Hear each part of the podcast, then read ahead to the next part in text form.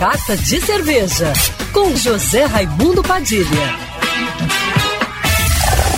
Alô, ouvintes da rádio Band News FM Rio, saudações cervejeiras.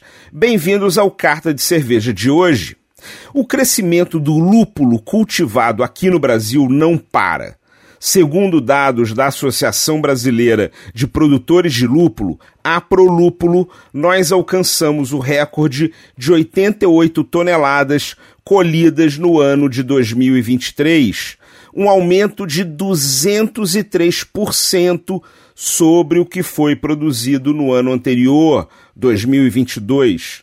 Isso equivale a dizer que triplicou o cultivo de lúpulo nacional que já está presente em 13 estados, com Santa Catarina, São Paulo e Minas Gerais liderando em tamanho de produção.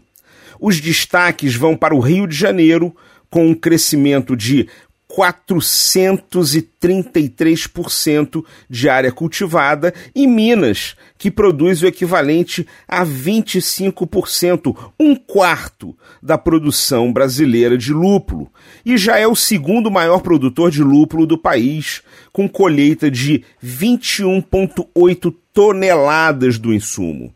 No entanto, a produção nacional de lúpulo corresponde a somente 2% do volume que a indústria cervejeira consome desse insumo.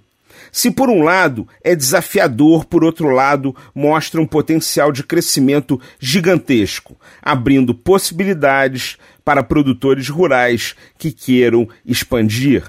Saudações cervejeiras e se você gostou da dica da coluna, já me segue no Instagram, arroba Padilha Sommelier.